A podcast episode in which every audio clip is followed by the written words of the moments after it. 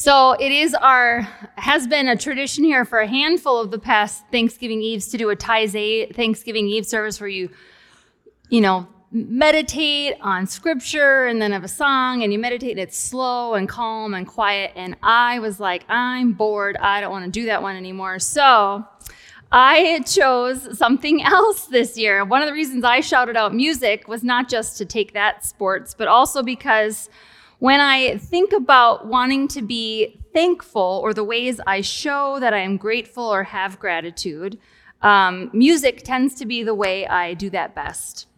I know some of you uh, would agree, and some of you maybe are like, I make a joyful noise, uh, but I don't necessarily love to sing. That's all welcome in this. Um, but I decided I was going to choose three of, if you're going to plan a service, you get to do what you want, right? So I chose three of my favorite hymns to tell their story, um, and then we're going to sing it together. So uh, each of these hymns not only is a favorite, but they're thematically around gratitude, faithfulness, and thanksgiving. It's pretty easy to say the big ones, uh, especially if you're a kid. Uh, to say, I'm thankful for food and family and friends and all of those things. But some of these hymns are written hymns of faith, hymns of love, hymns of grace from people who were going through really difficult things and didn't have the best year and didn't have a table full of food and didn't have um, all the things going for them that many of us in this room have going for us. And so I think it matters for us to hear the story of the hymn writer, why they chose this song, why they wrote it, and then sing it together within the context of this holiday, which is a weird holiday filled of lots with lots of history that is made up and some of it is totally wrong and some of it is violent and we can't pretend it's not there. And yet for a lot of us this is a holiday where we just gather with the people we love best uh, and eat good food and be in the presence of our family and friends. So holding all of those things in one holiday is a lot. And so when things get too big to hold all together we sing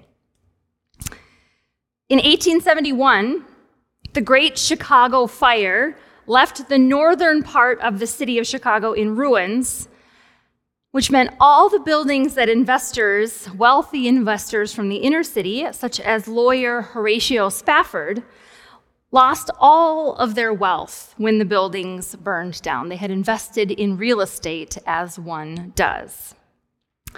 Two years later, as they were still trying to deal with rebuilding and zoning issues, truly some things never change. Look at that.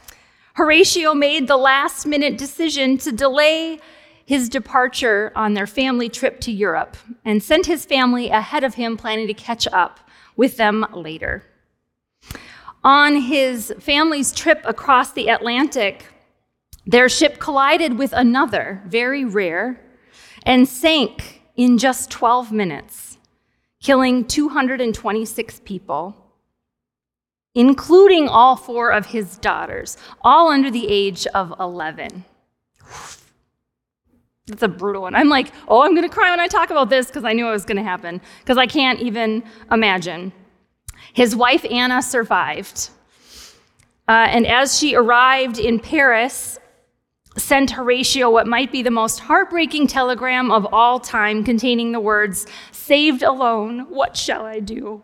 Oof. I don't even know this guy and I'm crying, but here we go. Saved alone, what shall I do? Horatio got on a ship on the same route to be with his grieving wife and they passed over the place where his daughters had died. The captain of his ship called him into the cabin to point out where it was. And it was in that spot, in that moment, Horatio penned these lines When peace like a river attendeth my way, when sorrows like sea billows roll, good gracious, whatever my lot, thou hast taught me to say, It is well, it is well with my soul. To be in the midst of that kind of loss and write this song is beautiful and powerful and honestly very difficult to imagine. I find it hard to sing this song when things are falling apart, much less write it. My hymn would probably say something like, Things are not well, and I'm not going to pretend that they are, but that doesn't quite have the same ring to it, does it? I chose this hymn because I know that tomorrow might be hard for some of you. Maybe it's always hard. Families can be hard. Maybe this year has a newly empty chair or a newly broken relationship. Maybe there are conversations you are dreading or boundaries you struggle to hold. Maybe the grief you thought was well handled will bubble up again because that is what grief does. No matter why it's hard, I can't help but wonder what it would take to believe it is well when things are not well. I don't know. I wish I had a better answer, but all I know when things are not well is to sing and to trust and to hope that it's true. So that is where we begin.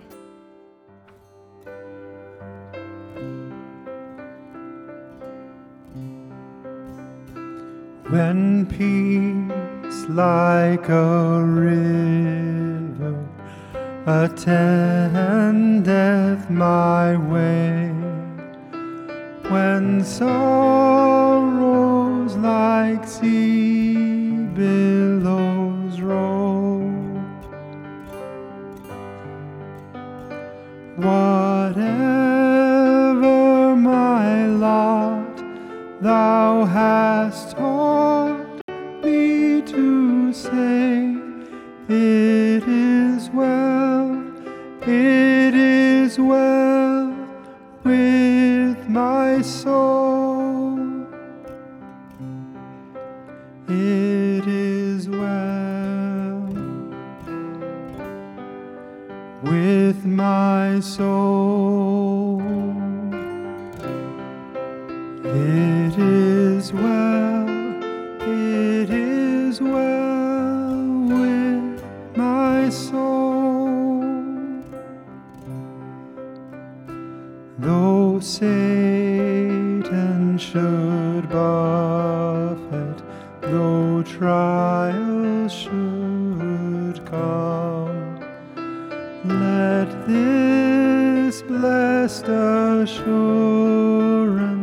Control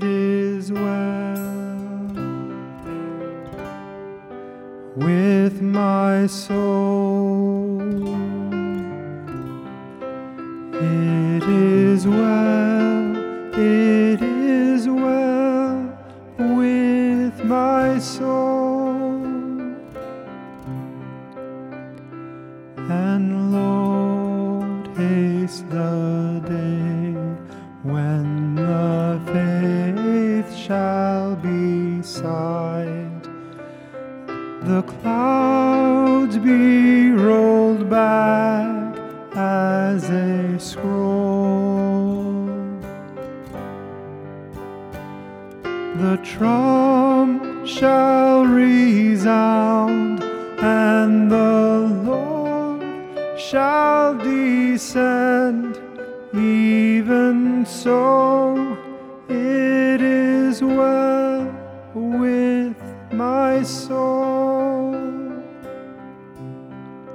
It is well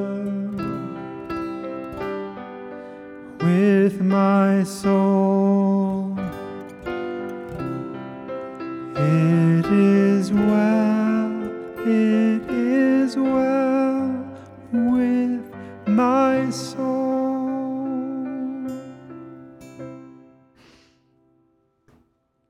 Full disclosure, this next hymn is my favorite hymn. I know Alice tries to play it as often as possible because she knows I like it. It's not the biggest or flashiest or even most well known or most Lutheran song, but I love it. It is honest and beautiful. And of course, I'm not going to have us sing hymns together and not choose my favorite one. So it is the perk, like I said, of putting a service like this together. Abide with Me was written by the Scottish Anglican cleric Henry Francis Lyte. While he was visiting a dying friend, he recalled his friend praying the words, Abide with me, abide with me, abide with me, over and over as he was dying. Henry left his friend's bedside, wrote the words to this hymn, and gifted it to the family when his friend died. It may have remained just that a poem given from one friend to another. But 30 years later, as he neared his own death, these words came back to him, the same prayer whispered under his own breath as he lay dying Abide with me. Was it his illness that caused the words to ring in his heart once again? The prayer of his friend became his own prayer. And although he was quite ill, he recalled those words he had written 30 years ago and gave them to a member of his family. He died just a few weeks later, and the first time this hymn was ever sung in a congregation was at his funeral. Oof, isn't that so beautiful? I wrote the word sob in here, but I don't need to. It's, it's happening. Despite this not being a, a Thanksgiving song, a song of gratitude, the lyrics are, I would say, the most honest cry of many of us. A cry for God to stay. Stay with me, God, through good and bad. Stay with me, God be present. Help me be moved to trust in every moment. Abide means stay.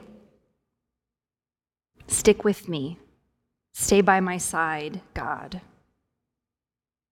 And also, the lyrics of this hymn remind us that everything around us changes.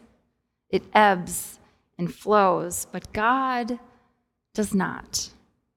God stays, God abides. God remains steadfast and present even when it seems like everything else is changing faster than we can process. When we sing this song, we don't have to be at the end of our lives to appreciate it. We don't have to be processing our impending death like Henry was. But as we sing, we can look around us, especially this time of year, and clearly see the way all things end, all things die, and yet God remains. And yet God abides. And there is gratitude in that simple prayer. So let's sing it together.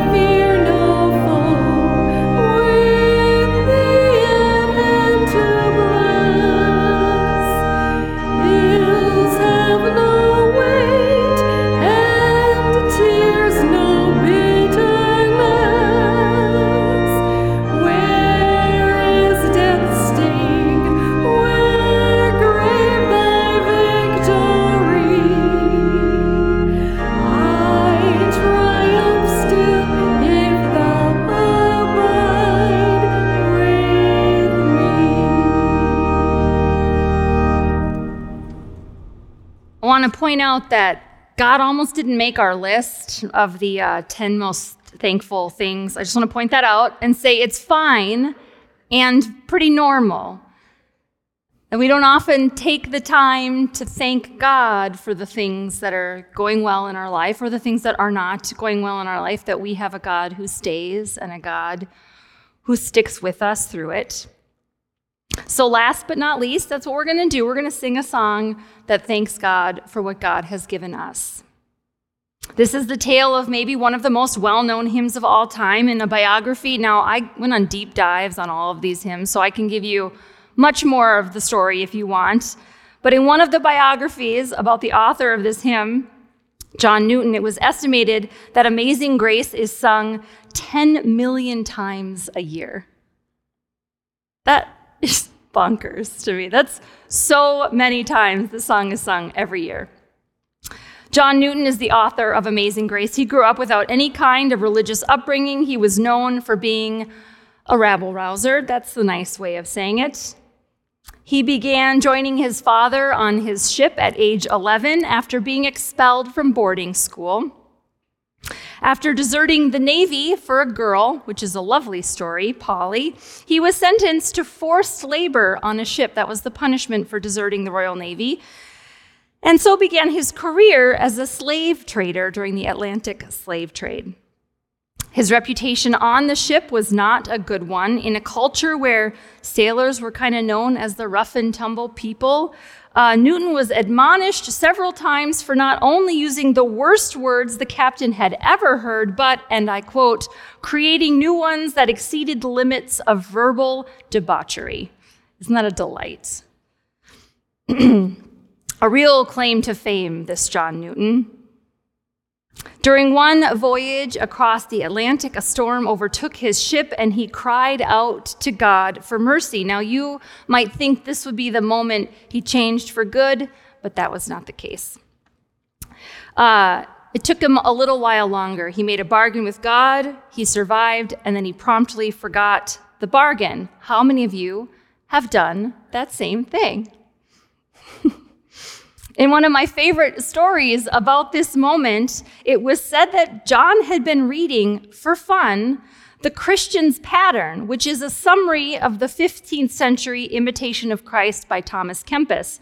A delight that this is basically an 18th century Cliff Notes of a very complicated reading. I love this for him.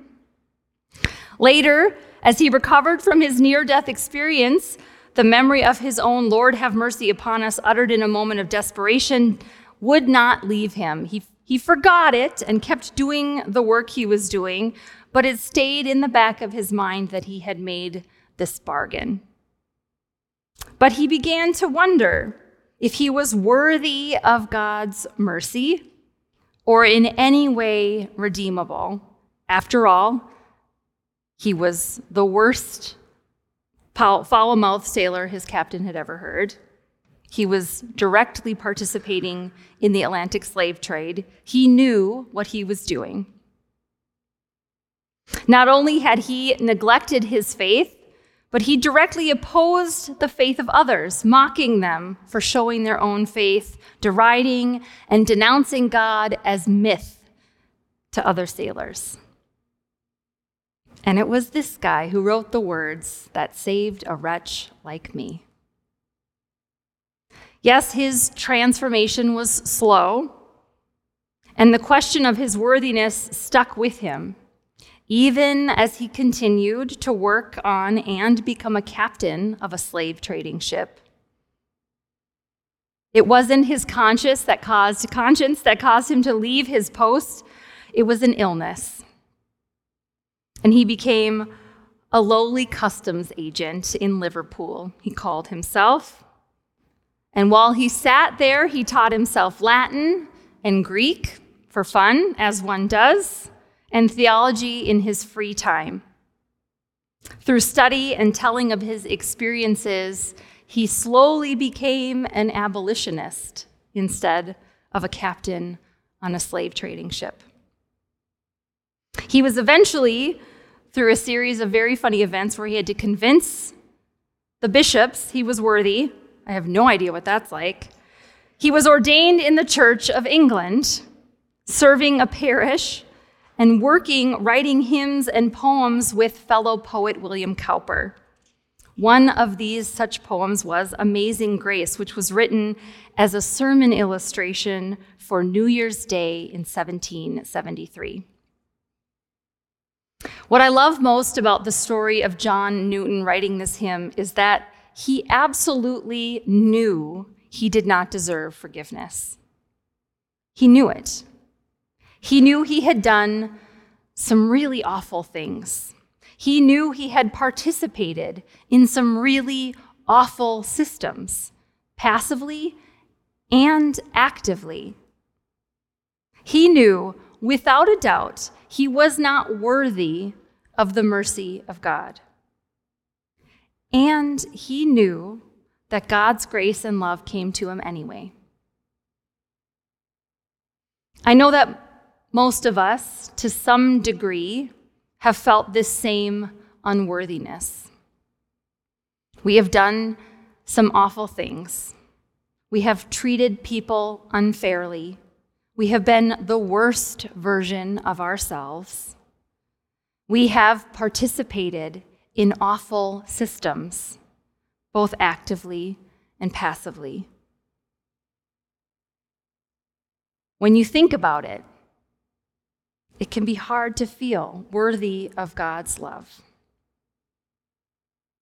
This hymn does not have the word thankful or grateful in it anywhere, but the overwhelming feeling of gratitude for the love of God is pouring out of every word.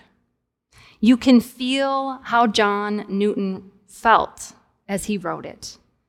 And the enduring power of this hymn reminds us that we all need to be reminded of how great it is that God's love is not reliant on our worthiness. God loves us because that is how God works in the world and in our lives. God is love. And we are loved. That is why we gather on this night around this table before we go tomorrow and gather around very different tables in very different places. We gather here first to remind ourselves of the love that changes everything, even a wretch like me. A love that makes us sing, Now I see. And for that, we say thanks be to God. And we sing together. And we're going to stand while we sing this one. And I couldn't choose, so we're singing it all.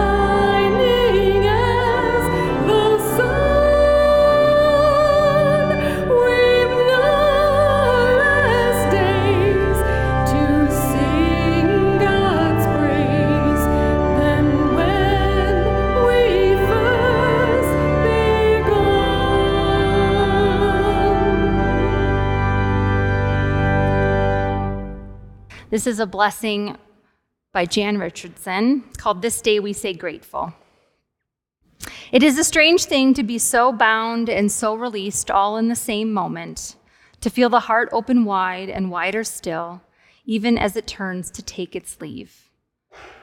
On this day, let us say this is simply the way love moves, ceaseless spiraling, turning us toward one another, then sending us into what waits for us with arms open wide to us in welcome and in hope. On this day, in this place where you have poured yourself out, where you have been emptied and filled and emptied again, may you be aware more than ever of what your heart has opened to here, what it has tended and welcomed here, where it has broken in love and in grief, where it has given and received blessing, in the unfathomable mystery that moves us, undoes us, and remakes us finally for joy. This day may you know this joy in full measure. This day may you know this blessing that gathers you in and sends you forth, but will not forget you. Oh, hear us as this day we say grace. This day we say grateful. This day we say blessing. This day we release you in God's keeping and hold you in gladness and in love.